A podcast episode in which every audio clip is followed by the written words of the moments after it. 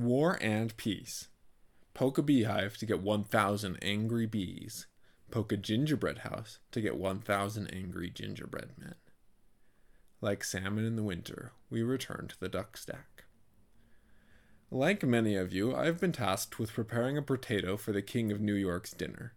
You've been taking the potato, you've baked it, you deep fry it, then you've mashed it, then you've cut the mashes into slices, and then you flatten the slices into chips, pack them, and ship it, all in the hopes that the sodium balance will at last satisfy his ravenous palate.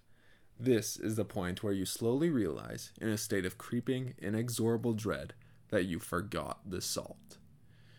This is probably the worst thing that could possibly happen in your career as a potateur, and it doesn't matter how much you've prepared for this day you're going to find there just isn't enough air in the room to go around, even though you've been alone for years.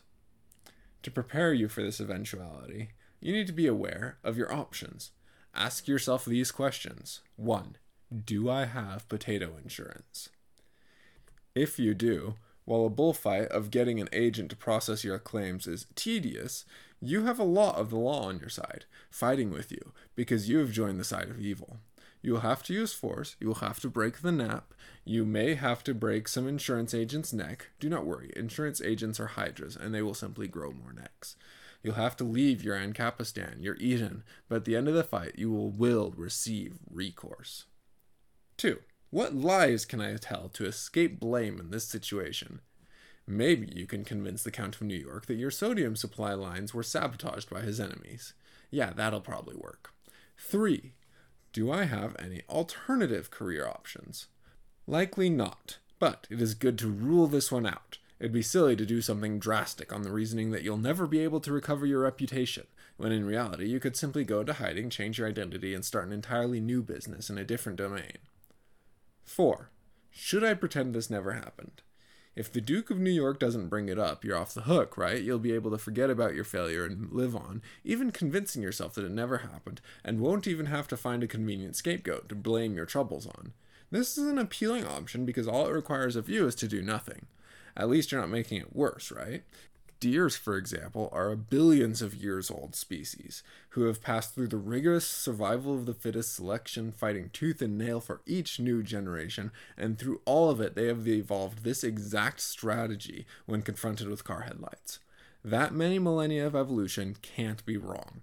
This strategy is primal, instinct, so definitely consider the deer response in this situation as a strong competitor for best solution. Now, the dictator of New York is not known for being merciful, but hopefully, with these Duckstack tips, you'll be able to find a way to cope with this predicament. If you are in a potato related bind, leave a comment and our advisors will do their best to render immediate top of the market assistance. Now, for the rest of you, the Duckstack. Section Childhood Comforts. Jesus said that to enter into the kingdom of heaven you must become like a little child. This is a warning against adulthood. They want you miserable. But if you're a kid, you are immune to this because you are possessed of a sense of wonder. I have a favorite blanket from when I was a kid, and I fundamentally do not understand why other people don't do this. I refuse to be intimidated or ashamed of it. It's a comfortable thing from my childhood. It's pleasant. There's no reason to get rid of fun, pleasant childhood things. Getting rid of fun, pleasant childhood things decreases the fun and pleasantness in your life. Why would you do that? Are you dumb? Section History God is being good to us, and He is fulfilling many of His promises to us in miraculous ways, yet again revealing Himself to be a reliable, honest, and trustworthy guy. I went to Subway this week. I like their sandwiches. I did a little survey on my phone while I ate and got two free cookies. I believe in rewarding Subway for rewarding behavior they want rather than punishing behavior they don't want. Subway could just as easily have taken a different strategy, Take this survey, or I will murder you with my sandwich gun. To keep this from happening, it is important to give positive reinforcement to their positive reinforcement stratagem. This Pavlovian mind game is just my own little way of fighting against fascism. We also this week went shopping at the torture and death store, which was a little stressful, but on the whole a pleasant experience.